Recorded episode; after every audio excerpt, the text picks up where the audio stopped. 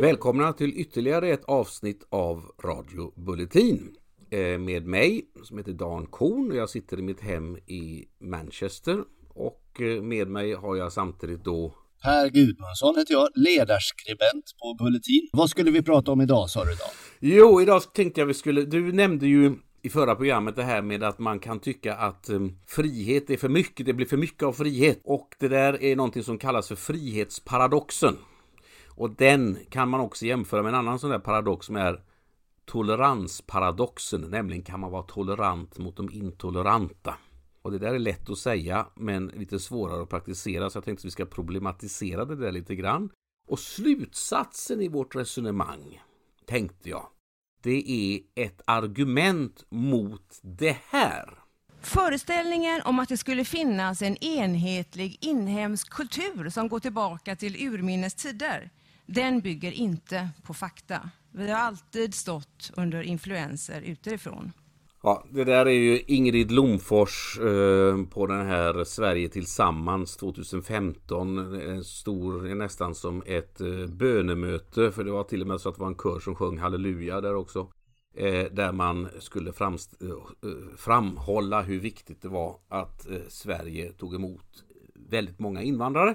Och för att liksom bereda marken för att man skulle vilja ta emot så många invandrare Eh, så var det viktigt att framhålla att det finns ingen ursprunglig inhemsk svensk kultur. Hon har givetvis helt rätt i det, för att det, vem är det som har denna föreställning att vi skulle ha en kultur som inte är påverkad av yttervärlden? Jag vet, det är väl ytterst få platser på denna jord som, som någon sån kultur överhuvudtaget existerar. Det är heller ingen som påstår det. Men bak henne så stod det ju samtidigt en, en text på väggen uppför där det stod det finns ingen inhemsk svensk kultur. Och detta är någonting som man hävdar för att man vill att vi ska bli mer toleranta mot andra. Men jag vill mena att det fungerar precis tvärtom. Det är liksom den slutsatsen vi ska komma fram till. För det är nämligen så att det du sa i förra veckan att mm. Eh, män, många människor kan tycka att det blir för mycket av frihet. Eh, att frihet kan vara besvärligt. Det är du inte ensam om att säga Per. Fanns en annan person vars första namn börjar på P som har sagt samma sak, nämligen Platon. Det är väl ett trevligt sällskap att vara ja, i? Vi är, inte, ja. vi är inte släkt, men jag förstår det. Jag känner mig väldigt upphöjd tack vare detta. Ja, Hans Platon säger i Staten att leder inte övermåttet av frihet till ett sådant tillstånd där människor verkligen längtar efter tyranni?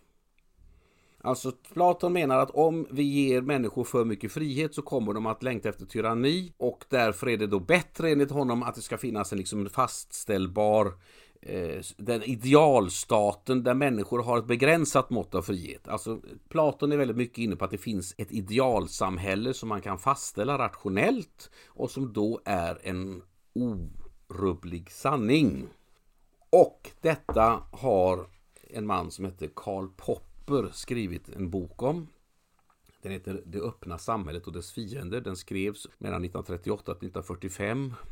I Australien bodde Karl Popper de åren och boken är liksom hans uppgörelse med det som hände i Europa samtidigt, alltså Hitler-Tyskland och de totalitära lärorna.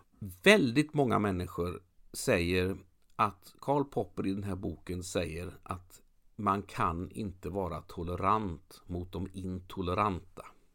Om du googlar på detta, man kan inte vara tolerant mot intoleranta, så kommer du hitta mängder med människor som påstår att de har läst Karl Poppers bok och sett detta fantastiska som han säger. Det är bara det att du kan läsa igenom hela Karl Poppers bok och du hittar inte det, det här på ett enda ställe, för boken handlar om helt andra saker. Allt detta finns nämligen bara med i en fotnot och i mm. slutet. Mm. Så att när man ser någon som säger att ja, jag har läst Karl Poppers bok och jag, och jag ser att han skriver att man kan inte vara, vara tolerant mot de intoleranta, så är det ett bevis för att de inte alls har läst boken. Boken handlar nämligen om en helt annan sak och boken handlar om det som han kallar för historicism som han menar är något som är liksom roten till det onda i hela vår värld och det är att vi tror att det finns ett historiskt öde eller en sorts, en sorts historia som, som styr, där alltså människ, mänsklighetens historia styrs av vissa eh, lagar och regler eller kanske av Gud eller något liknande. Och då slutar det med, eh, slutar det med, med katastrof alltid. Då, det är liksom det som skapar det intoleranta eller det, det totalitära samhället. Och då, dess värsta bovar, då räknar han upp Platon, Hegel, den tyske filosofen i början på 1800-talet och Karl Marx.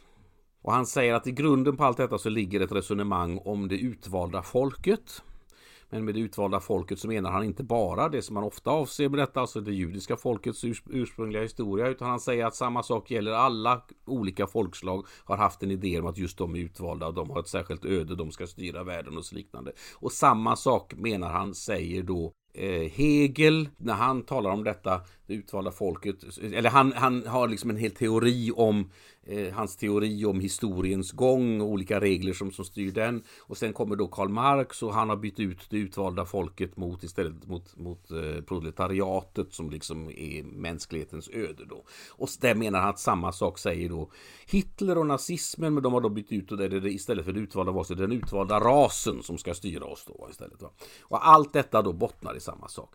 Väldigt många människor gillar detta som han säger.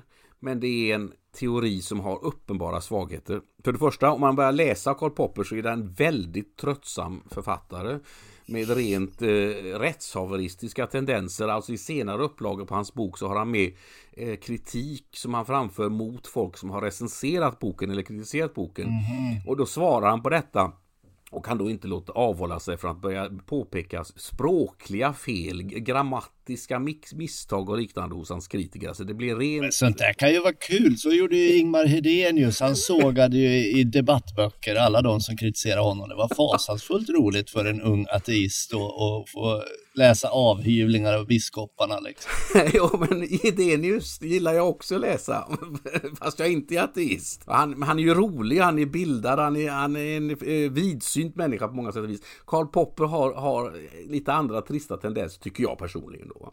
Men det som han liksom mest angriper är att det är att Platon säger att det finns en fastställbar sanning som gäller för alla tider. Det finns inte någon sånt, säger han. Eh, det som gör att det är problematiskt, ja, han, han säger då att Platon är en fantastisk människa, en fantastisk filosof. Uh, han säger samma sak om Karl Marx. Han säger att Karl Marx eh, uppbars verkligen av en eh, helt välmotiverad upprördhet över hur bedrövligt uh, proletariatet hade det i många länder, bland annat just de kvarter i Manchester där jag sitter just nu. Där gick ju uh, Friedrich Engels runt på 1800-talet mm. och studerade det, det bedrövliga livet som var här.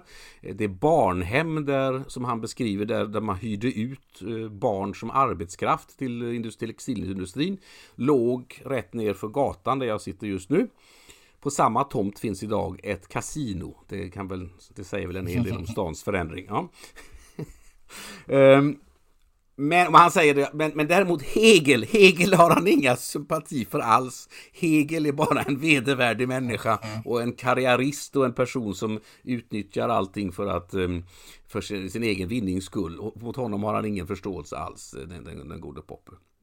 Men jag upplever ändå i det rent praktiska livet här att det finns en, att det är sant det Karl Popper säger att om jag är tolerant mot de som är intoleranta, då riskerar jag att köras över. Eh, alltså, det är ju uppenbart att om jag släpper fram en fascistisk, nazistisk, kommunistisk, islamistisk, whatever rörelse, mm. så kommer jag att utplånas. Mm, jag kan inte vara tolerant mot dem. Nej. Rent praktiskt. Nej, just det. Men det finns då, det är det som är intressant då är, i en av Karl Poppers eh, kritiker Leo Strauss. Han har ett resonemang där han sågar Karl Poppers sätt att se på detta men han har en egen take på det hela. Det är så krångligt formulerat i hans bok um, Natural Right and History. Så jag var tvungen att skriva ner det. Jag har läst det, jag vet inte hur många gånger som helst och tänkt över det, legat på natten och grubblat över det. Så jag har skrivit ner med mina egna ord vad han, det han säger. Jag ska försöka läsa nu mina egna kråkfötter här. Där jag försöker liksom tolka det eh, Leo Strauss säger. Då säger han så här. Om vi fastställer att det rationellt sett inte går att säga vad som är moraliskt rätt och vad som är moraliskt fel. Det är du med på? Mm. Ja, då blir slutsatsen att vi måste vara toleranta mot alla. Eftersom allas åsikter är lika mycket värda. Det där är ju vansinne. Ja, men det är det han menar, det är det är slutsatsen av Karl Poppers resonemang. Det är det han ja. försöker komma fram Ja. Men av detta blir den logiska slutsatsen att intoleranta har fel. Och att vi inte kan vara toleranta mot de intoleranta. Förstår du mig? Att om vi säger att alla åsikter är lika mycket värda så är vi toleranta mot, mot alla. Men då blir det så att då har vi fastställt något som faktiskt är en sanning, nämligen att det inte går att fastställa någon sanning. Och då är de som menar att de kan fastställa en sanning intoleranta och då, blir, då ska vi inte vara toleranta mot dem. Men om vi inte kan fastställa vad som är rätt och vad som är fel, är det fel att fastställa vad som är rätt och vad som är fel. Och den som gör det har alltså fel. Ja, och, ja. och vägen ur detta dilemma är att antingen fastställa att det går att logiskt fastställa vad som är rätt och vad som är fel, eller också den obegränsade individualismen enligt vilket alla idéer är lika mycket värda oavsett om det är intoleranta eller toleranta. Men då blir tolerans bara en åsikt bland många andra. Det säger alltså Leo Strauss. Jag är inte säker på att det blev så ohyggligt mycket klarare fast det var som Leo Strauss borde ha sagt det. Men Ja, men då gör vi så här tycker jag, att då ska vi grunna över detta lite grann. Eh, för att eh, också gör vi ett litet avbrott i detta väldigt krångliga. Eh, och då, det är ju april månad nu. Och ehm, då tycker jag då spelar vi en skiva ur mina samlingar som handlar om april månad. Ja, så här låter den. Vilken av årets tolv månader ger oss de ljuvaste brånader. Juni och juli är alltför grön och månat maj sällan wunderschön. Jag som skalden väljer mig april, april fastän kalden är jag tar april, april det är den månad när alla sippor står i knopp. Kroppen den sticker upp och ut i en stackars kropp. Något sitter som vill ut april, april. Allting spritter, absolut april, april. Frömjöl virvla, han för mig blir svag och jag svär att jag är för evigt hans april, april. Vart kvinnohjärta om en så kall det vi hörde det var eh, ett nummer av Sara Leanders, en skiva som inspelades i Stockholm den 13 mars 1932. Och låten heter April April. Det var kontroversiellt eh, med Sara Leander därför att hon ju uppträdde i Nazityskland. Som bekant, hon var stor stjärna där med tiden. Men då blir det problematiskt här när vi ska försöka fastställa vad som är rätt och vad som är fel. Därför att textförfattaren till den här inspelningen heter Karl Gerhard. Karl Gerhard var ju en av de mhm. stora eh, antinazisterna. Ännu mer komplicerat blir det när vi tänker på att den främsta av alla Karl Gerhards eh, kupletter, revynummer som var antinazistiskt det är inte så känt idag därför att det spelades aldrig in på skiva då. Det var för kontroversiellt för att ett skivbolag skulle vilja spela in det helt enkelt. Det var en kuplett som kom 1933 som hette I skuggan av en stövel. Och det numret framförde Sara Leander i revyn. Förstår du mig? Mm. Alltså att vi ska ja. försöka fastställa vad som är rätt och vad som är fel. Ja. Vi kommer, det, det, blir en enda röra utan en enda gröt. Men då, men då säger jag så här mm. då. Det kommer ju alltid att finnas små gränsdragningsproblem. Mm. Men eh, det hindrar ju inte att man kan peka på större rörelser så att säga som eh, dåliga. Även om det är svårt att avgöra var exakt den där rörelsen börjar och slutar mm. så kan den finnas där ändå. Mm.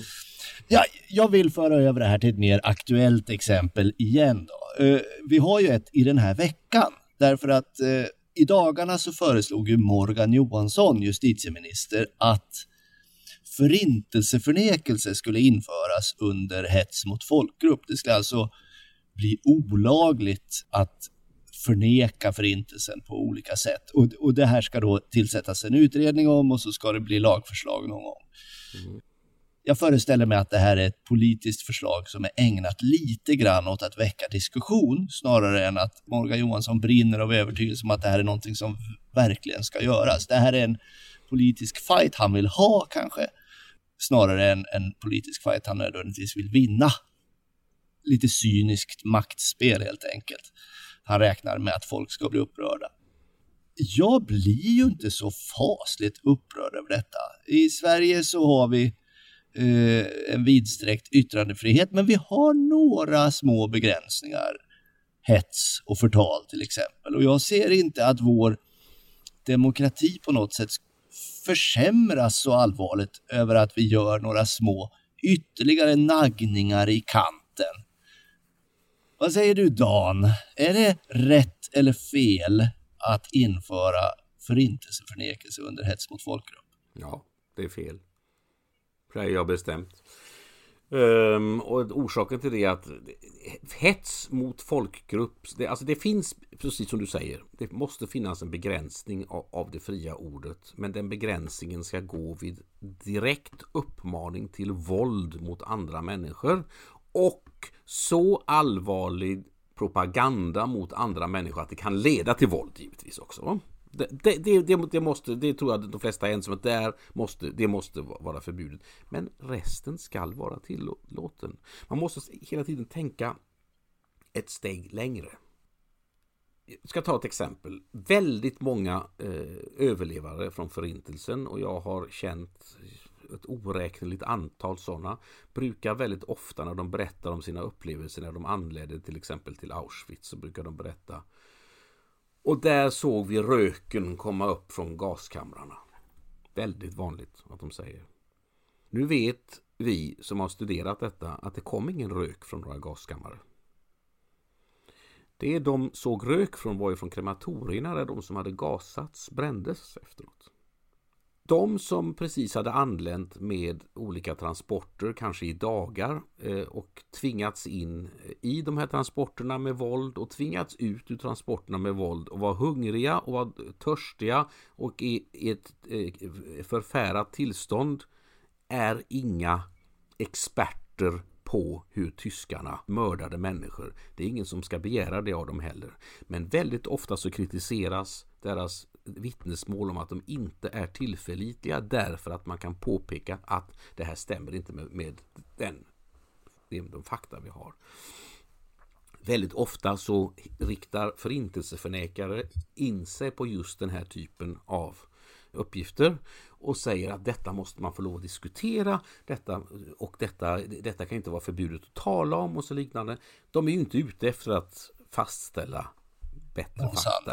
De är ute efter att utnyttja detta för, för där, därför att de förnekar att det en gång hände, men de skulle gärna vilja se att det hände igen. Mm. Det är den, den märkliga logiken ja. i det hela. Och om man säger att, att ett sånt här resonemang som bygger på fakta skulle vara förbjudet att framföra, då har du skapat hjältar av människor som inte alls vill göra till hjältar. Mm. Och jag tror verkligen inte att, jag, jag, säger inte att lagstiftningen som Morgan Johansson eh, vill se, jag säger inte att den är rätt, jag säger inte att mm. den fungerar. Mm. Eh, jag tror att det uppstår enorma gränsdragningsproblem, precis som med alla andra yttrandefrihetsdiskussioner. Mm. Men varje gång varje gång vi i Sverige föreslår en sån här inskränkning, det må gälla förbud mot vissa former av organisationer eller inskränkningar i yttrandefriheten, så finns det människor som ställer sig upp och säger åh, då, det här är slutet på demokratin. Mm. Men det är en väldigt överdriven reaktion, säger jag. Det finns ju många stabila fungerande demokratier som har dessa inskränkningar. I Finland är det förbjudet med eh, nazistiska organisationer. I Tyskland är det förbjudet att förneka förintelsen och i Frankrike med, tror jag. Jag tror i Norge att, också. Ja. ja mm. utan att deras eh, demokratier på något sätt är på upplösningstillståndet. Det har du givetvis helt rätt i. Det, alltså, det, det har du helt rätt i. Men samtidigt, jag, alltså, min idé är så här. Vi måste stå upp för de korkade och de osmakliga och de avskyvärda åsikternas rätt att uttalas. Inte därför att vi ska gilla de korkade, osmakliga eller förfärliga åsikterna eh, som de här människorna uttalar. Utan därför att man börjar alltid förbjuda saker som det är lätt att förbjuda som det går att få många med sig. Alla tycker att den, där idioten ska hålla käften. Ja, det är inte svårt att få med sig folk om att, om, att, eh, om att tycka det. Men det börjar där, men det måste inte sluta där. Det finns givetvis, du kan givetvis ta fram som du säger där, ett exempel på att nazistorganisationer är förbjudna i Tyskland och det finns historiska skäl till det och så vidare. Men samtidigt, alltså, det, det, alltså, jag ska säga så här, om Morgan, jag ska säga det här om Morgan Johansson nu lyssnar på oss, eller om hans andra regeringsmedlemmar lyssnar på oss, så säger jag så här istället den svenska staten betalar ut mångmiljonbelopp till en organisation som förnekar förintelsen. Som styrs av en person som har skrivit en avhandling som förnekar förintelsen. Men borde börja med att sopa efter det framför för egen dörr först då, i så fall. Va?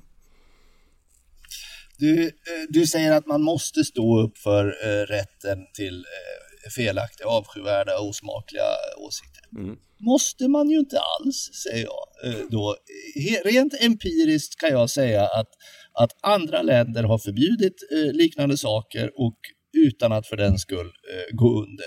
Och, och du förutsätter då att vi befinner oss på ett sluttande plan. Men tänk om historien inte alls är ett sluttande plan. Tänk om det tvärtom är så att det handlar om pendelrörelser, att under vissa tidpunkter i historien så känner sig staten hotad av en rörelse, låt säga Tyskland under 70-talet då Röda arméfraktionen bedrev en våldsam terrorkampanj. Då införde Tyskland en rad drakoniska antiterroristlagar eller ja, med den tidens mått, drakoniska. Men sen, sen när, när eh, terroristhotet sjönk undan så kunde också demokratin ge tillbaks lite av rättigheterna till folket och, ja, sen kom det en ny terroristvåg från något annat håll och mm. man var tvungen att göra om alltihop. Men det går i vågrörelser, pendelrörelser snarare än ett ständigt sluttande plan. Ja, ja det, det har du helt, helt rätt i. Det sluttande planet är inte, inte, mm, inte det. Men alltså det, det, det som jag vänder mig mot är att man liksom vill försäkra sig om att inte auktoritära rörelser ska ta över samhället men man använder auktoritära metoder för att bekämpa dem. Nu ska jag bara för att ge dig lite rätt då så ska jag vara lite grann min egen djävulens advokat här. Det finns en mycket intressant amerikansk eh, filosof. Han hette Reinhold Niebuhr. Och han har skrivit en bok som heter The, Ch the Children of Light and the Children of Darkness. A Vindication of Democracy and a Critique of its Traditional Defense. Han argumenterar därför att det liberala samhället och demokratin är till största delen skapad av människor som har en väldigt god, de har en väldigt positiv människosyn. Man tror på människans godhet. Men det man har skapat, det liberala samhället och demokratin, är så viktigt att man inte kan låta det bara vara i händerna på dessa människor som tror människor om gott. Därför att de är inte tillräckligt intoleranta mot de intoleranta. Utan de är lite för naiva för det. Och det är det hans bok går ut på. Att vi måste lära oss, alltså det som, de som han kallar då för Children of Light, alltså ljusets, ljusets barn måste lära sig av mörkrets barn. De som har en betydligt mer pessimistisk samhällssyn, eller framförallt människosyn. Därför att för att på det viset kunna försvara och bevara eh, eh, det bästa i vår tids samhälle. Och man skulle kunna tänka sig att en person som har de här åsikterna som Niebuhr hade, att han säger att vi måste, vi måste lära oss av mörkrets barn, vi alltså måste lära oss av de som vi skulle kalla för konservativa i, i, i svensk mening och väldigt ofta, va, som ofta har en mer negativ sam, äh, människosyn än, än liberaler. Man skulle tänka sig att det, att det skulle vara en tänkare som skulle vara omhuldad av den amerikanska högern då, en riktig sån där skräckfigur på högerkanten. Han var själv, han, Niebuhr eh, kallade sig själv för socialist. Men dessutom så är det så här att på det exemplaret av hans bok som jag har framför mig här så finns det ett citat ur en intervju som eh, Barack Obama gav för en del år sedan. När han blev tillfrågad om sin favoritfilosof. Och då sa han så här om Reinhold Niebuhr. I love him. He's one of my favorite philosophers.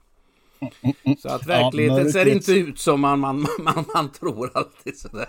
Mörkrets barn låter ju faktiskt som en eh, platta av något eh, 70-tals proggband. Nationalteatern, Barn av vår tid, Mörkrets barn. Det skulle kunna vara det. Men det är inte progg du samlar på, jag förstått. Nej, det är inte progg ja. jag samlar på. Nej, det är det inte. Men eh, jag ska ta ett exempel till eh, alldeles strax på, på det jag samlar på. Men innan dess så skulle jag vilja bara nämna en sak om den här Reinhold Niebuhr. Det finns ett intressant YouTube-klipp med honom eh, inspelat i början på 60-talet när han sitter i en nerbränd svart eh, kyrka i USA. Eh, kyrkan hade bränts ner av någon sån där eh, vit eh, White Supremacist organisation, eh, organisation och i ruinerna av denna kyrkan så sitter eh, Niebuhr, pastorn i församlingen och James Baldwin som mm. eh, var en sån där svart medborgarrättsaktivist på, på den här tiden, på, på 60-talet. Och pratar. Och då säger pastorn, som givetvis försöker, som den pastor han är, föra in samtalet på gudliga ting. Vi ska komma ihåg att Reinhold Niebuhr var, var präst. Så han var inte främmande för att tala om gudliga ting. Men eh, pastorn då säger så här. Vi ser här att altartavlan är oskadd trots att lokalen har brunnit ner. Vad ser ni för symbol i det? Och då börjar James Baldwin att, ut, att komma med ett långt resonemang om hur viktigt det är med kärlek och med förståelse och vi människors eh, kärlek till varandra och vida kärleken så ska vi bygga ett bättre samhälle och sådana där saker. Och Reinhold Niebuhr är en mera pessimistiskt lagd man. Så han säger så här vi kan inte tvinga svarta och vita att älska varandra. Men däremot kan vi förbjuda människor att bränna ner varandras lokaler och eh, terrorisera varandra. Han har alltså en mycket mera jordnära syn på det hela. Mm. Ja. Mm. Ska vi slänga in en liten skiva till? Karl Gerhard har skrivit en egen kuplett på samma tema, April. Och i den så är han eh, sådär eh, lite kritisk som han kunde vara på skivor som blev inspelade på 30-talet. När han började tala om att eh, april är nazisternas månad därför att Heinrich Heine har skrivit om Die Wunderschönen Monat Mai. Alltså den underbara månaden maj och eftersom Heine var av judisk bakgrund, han var inte av arisk ras så passar så väljer sig nazisterna april istället.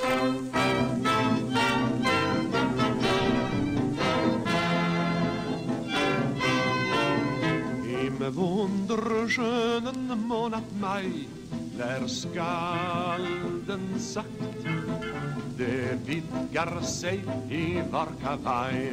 Men jag i ett akt på molnens första blånader och lärkans drill Så utav alla månader jag väljer mig april. Folket har blivit räknat ganska allmänt. Som folk där räknas även det som passar bäst på Skansen. Myrdal, han har gripit chansen ut i svansen Storken lär kommit tidigare från Saltskammergut. Jag har haft en intervju med ett storkpar ut i Bjuv De sa om åren förut. Im wunderschönen Monat Mai låg vi i Rom. Men nu så är det som travaj, sån rikedom. Att alla ska ha tvillingar ju Myrdals vill. Och sådana vettvillingar de väljer sig april Tyskland i krigets yra sig befinner. Man smider vapen och i renprovinsen tätnar leden. Medan Goebbels ropar freden, vill ni se den? Gör då ert fria val, varenda tysk en urna fått där hans aska ligga ska, om han inte röstar ja Men varför fick de så brått? Jo, im wunderschönen Monat Mai är Heines fras. Den månan är ej, aj, aj, aj, av arisk ras Den stora vårrengöringen hör ljud Så både häst och garingen, de väljer sig april.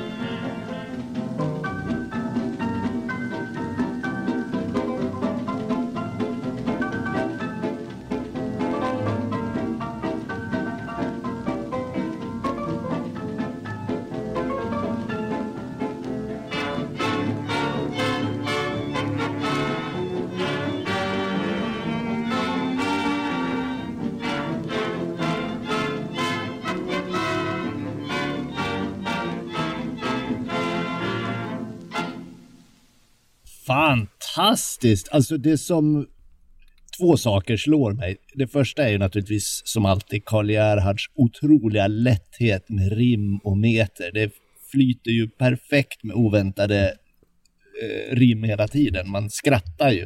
Eh, men också att han väver in Myrdals i denna eh, nazist eh, eh drift. Att, att den socialdemokratiska barnpolitiken blir eh, på något sätt jämförd eller likställd med den nazistiska. Ja. Det är intressant. Ja, mycket intressant. Ja. Jag ska nämna bara innan du, vi går vidare att, ja. det, att orkestern här heter eh, Sune Valdimirs orkester och låten heter Jag väljer mig april och den är inspelad 1936 och var med i en revy som heter Värshuset Vita Plåstret. Och det är också sånt där typiskt, alltså då var det ju en känd eh, eh sån här operett som heter Värdshuset Vita Hästen. Och Coco Gerhard blev då Värdshuset Vita Plåstret istället. Men jag tänkte också komma in på en annan sak när det gäller just detta med som han nämnde där med arisk ras och så vidare. Sune Valdimirs svärfar var en svensk musiker född i Dalarna eh, som spelade det första jazzsolot på skiva i Sverige. Nu minns jag inte vad han hette, men han hade ett typiskt svenskt namn. Det var bara att han var svart. Eh, han var eh, nämligen, eh, hans mamma var Dalkulla, men hans pappa var eh, en amerikansk musiker som kom till Sverige på 1890-talet och uppträdde och eh, gjorde henne med barn då vid något tillfälle. Eh, och det där är intressant Eh, för vi har alltså här alltså en, en, en, en, en människa som är uppvuxen i Sverige, har väl förmodligen aldrig träffat sin far, lever helt och hållet i den svenska kulturen, men har ett avvikande utseende. Enligt rasistisk uppfattning är denna person inte svensk. Men enligt alla andras uppfattning så är denna person givetvis i allra högsta grad svensk. Det är för, förut inte den enda svarta dalmasen på den, vid den här tiden. Det finns i jag, har blivit uppmanad, jag har blivivit uppmanad att säga att jag ska rätta dig, att det heter dalkar om man säger det har du rätt i. Det heter antingen mas eller dalkarl. Du har fullständigt ja. rätt. Det är jag som... Du får tänka för att jag är göteborgare. Så Många att, arga ja. lyssnare som har skrivit in och påpekat detta. Ja, ja det har du, de har helt rätt och jag har helt fel. Det, det, det kör jag fullständigt. Men intressant det här. Det finns i, i Rättvik en berättelse om att ehm, eh, det fanns en, en kulla från Rättvik som var i Amerika. Hon kom hem från, från USA och när hon hade varit hemma en tid så födde hon ett barn som var svart. Och då vet du ju, det var en son hon fick. Och då vet du ju att Rättvik är den sista socknen i Sverige där även män bar folkdräkt till vardags. Så den här svarte pojken lär alltså då ha burit folkdräkt Rättviksdräkt när han växte upp. Fantastiskt, så måste jag titta på bilder efter när jag kommer. Jag har försökt leta efter bilder, jag har inte lyckats hitta dem. Måste Men... finnas på Kulturhuset där som har ja. en samling med, med lokala mm. fotografier. Mm. Ja, just det. Men jag, alltså, jag, har, jag har varit i kontakt med hembygdsföreningen. Jag har, jag har hört den här berättelsen av folk i Rättvik och jag har varit i kontakt med hembygdsföreningen där och tittat på hembygdsmuseet. Där fanns ingenting. Men, men um, Tolerans mot de intoleranta och mm. mörkrets barn. Jag kommer att tänka på det här med barn nu när du uh, nämnde det. Mm. Min, eh, min mors man i senare halvan av livet, han eh, var ju på något sätt typisk för 1900-talet. Han var lärare och han hade bestämt sig för att viga sitt liv åt att förhindra eller försöka förhindra att förintelsen återinträffade. Hans eh, huvuduppgift i livet var helt enkelt att berätta för barn om, om nazismens förbrytelser och eh, hetsen mot judar. Och eh, som, det kunde han göra då som historie och samhällskunskapslärare naturligtvis, men han tog detta långt utöver detta och hade såna här privata kurser och föreläsningar och så. Engagerade sig på alla sätt. Men eh, på ålderns höst bestämde sig min mor och Fredrik för att eh, jobba ett år på Gotland där morsan hade kåk eh, och eh, tog tjänst eh, på en skola där. Och Fredrik fick till sin förskräckelse en högstadieyngling som elev som var övertygad nazist. Redan som alltså högstadieelev. Mm. Och Fredrik satsade allt på att försöka tala den här ynglingen till rätta. Och gick naturligtvis inte alls. Han var, han var bergfast i sin övertygelse. Och han är det än idag kan jag säga. Han blev sedermera en av, av den svenska nazismens eh, förgrundsfigurer och publicister och förläggare och gud vet vad man ska kalla dem eh, när de sprider sin propaganda. Det var fullkomligt lönlöst. Det, fanns, det var tydligen så att de här tvivelaktiga värderingarna som gossen hade gick att spåra till hemmiljön så att det hade väl gått i arv i någon mening. Men det, det, var helt fruktlöst. Och Fredrik såg det här som ett av de stora misslyckanden i livet. Här fick han chansen eller möjligheten att faktiskt eh, ingripa mot en eh, äkta nazist, vilket ju är ganska sällsynt, till ingen nytta. Nej. Kan vi överhuvudtaget påverka de här individerna? Det beror ju lite grann på om övertyg... Alltså om vi tar exempel att övertyg... Ja, vi kan låsa in dem så mycket. Ja, det kan vi göra, men vi kan göra annat också. Alltså, det, övertygelsen om att nazi, i förintelsen aldrig har ägt rum. Jag har en bestämd känsla av att väldigt många av de människorna som för fram den här åsikten att förintelsen aldrig har ägt rum egentligen inte tror på det. En del kanske gör det, det vet jag inte. Alltså, men många av dem så är det ett sätt att provocera. Det är ett sätt att skapa opinioner. Så jag säger, det är lite fullständigt ologiskt. De hävdar att det aldrig har hänt, men de skulle gärna se att det hände igen. Jag kommer att tänka på en historia. Idag råkar det nämligen vara årsdagen av en känd rabbins död. Det uppmärksammas. jag har ju varit i synagogan i morse och där var det tände man ljus när vi en sån här, en sån här dag när det har hänt något sånt där. Och den här rabbinen hette, han kallas för Jesaja eller Shaile eh, av, i staden Kerestir i Ungern. Och han fick en gång ett besök av en man som sa så här Jag orkar inte längre. Mina barn är sjuka. Jag har inga pengar. Mitt liv är i trasor. Jag, kan inte, jag klarar inte av att leva längre. Jag har skulder. Folk förföljer mig för mina skulder. Jag tänker ta livet av mig. Vad skulle en rabbin i en sån situation göra? Ja, jag kan säga det, 99% av alla hade i en sån situation sagt att det får du absolut inte göra. Eh, det står att det är förbjudet att mörda. Man får inte lov att mörda någon, inklusive sig själv. Det är ett sånt allvarligt brott att du kan räkna med att du inte får någon plats i himlen, bla bla bla bla bla. Men den här rabbinen eh, Shai, eller Kerestir, han var inte sån. Han sa så här. Intressant, ja jag förstår dig. Har du tänkt att hoppa från bron här eller? Ja, det har jag tänkt på att man kunde hoppa från bron. Ja, men det är ju inte säkert att du tar, lyckas ta livet av dig om du hoppar från bron. Du kanske överlever det.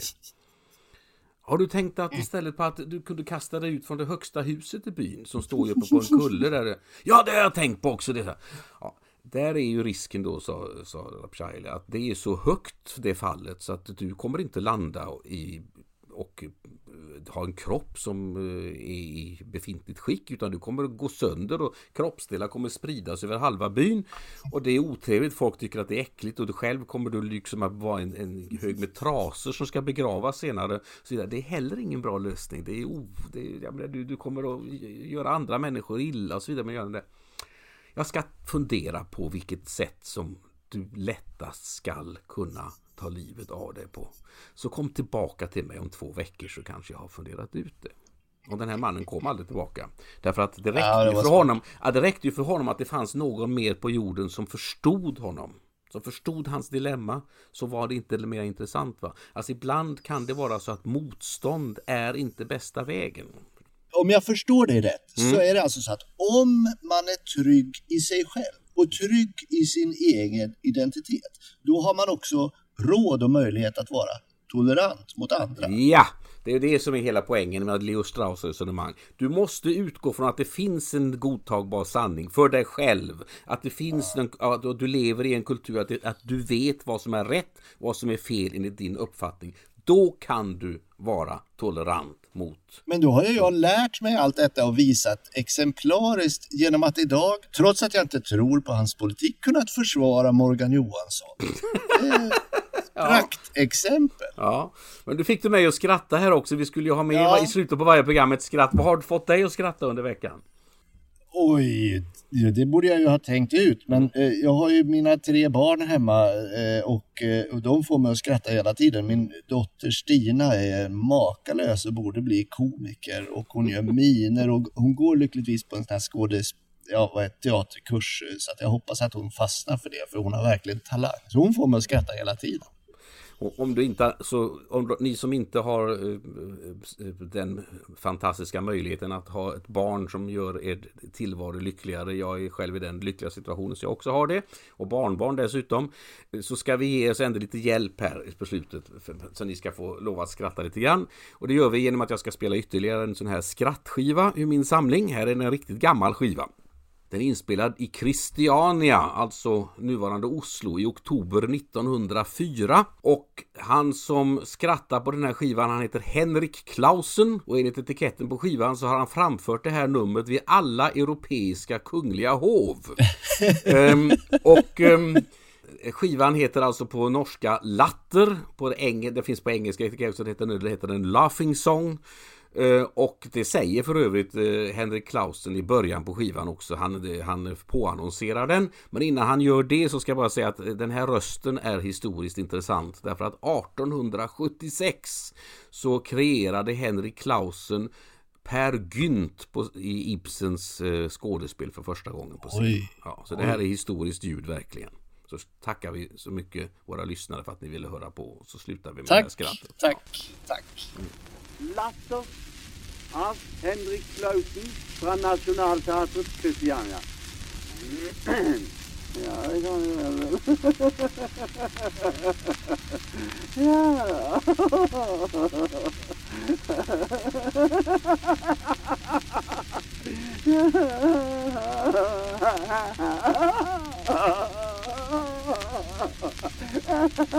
oh.